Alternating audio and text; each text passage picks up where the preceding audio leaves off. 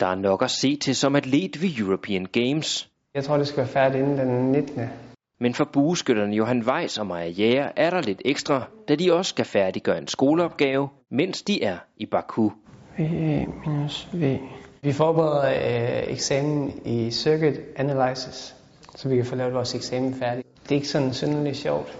Til den første, den var 50 kilo. De to bueskytter bor og studerer til dagligt i Sydkorea, hvor de normalt bruger meget tid på deres skolegang. Det er næsten helt hjemligt, Men lige præcis denne opgave er svær, og det er der en helt speciel grund til.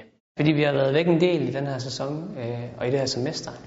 Så vi er kommet en del bagud, så vi har lige lidt, vi skal have kigget på.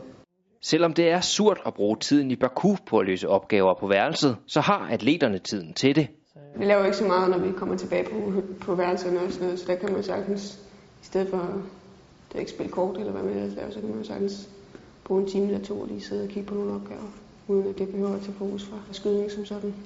Og derfor tror de også på, at de nok skal få styr på både pile og pligter. Den må også gå ud, ikke? Jeg håber dagen efter kvalifikationen, at vi kan lave det færdigt der. Inden vi skal i gang med finaleskydningerne. Det var dejligt. Tak for i dag.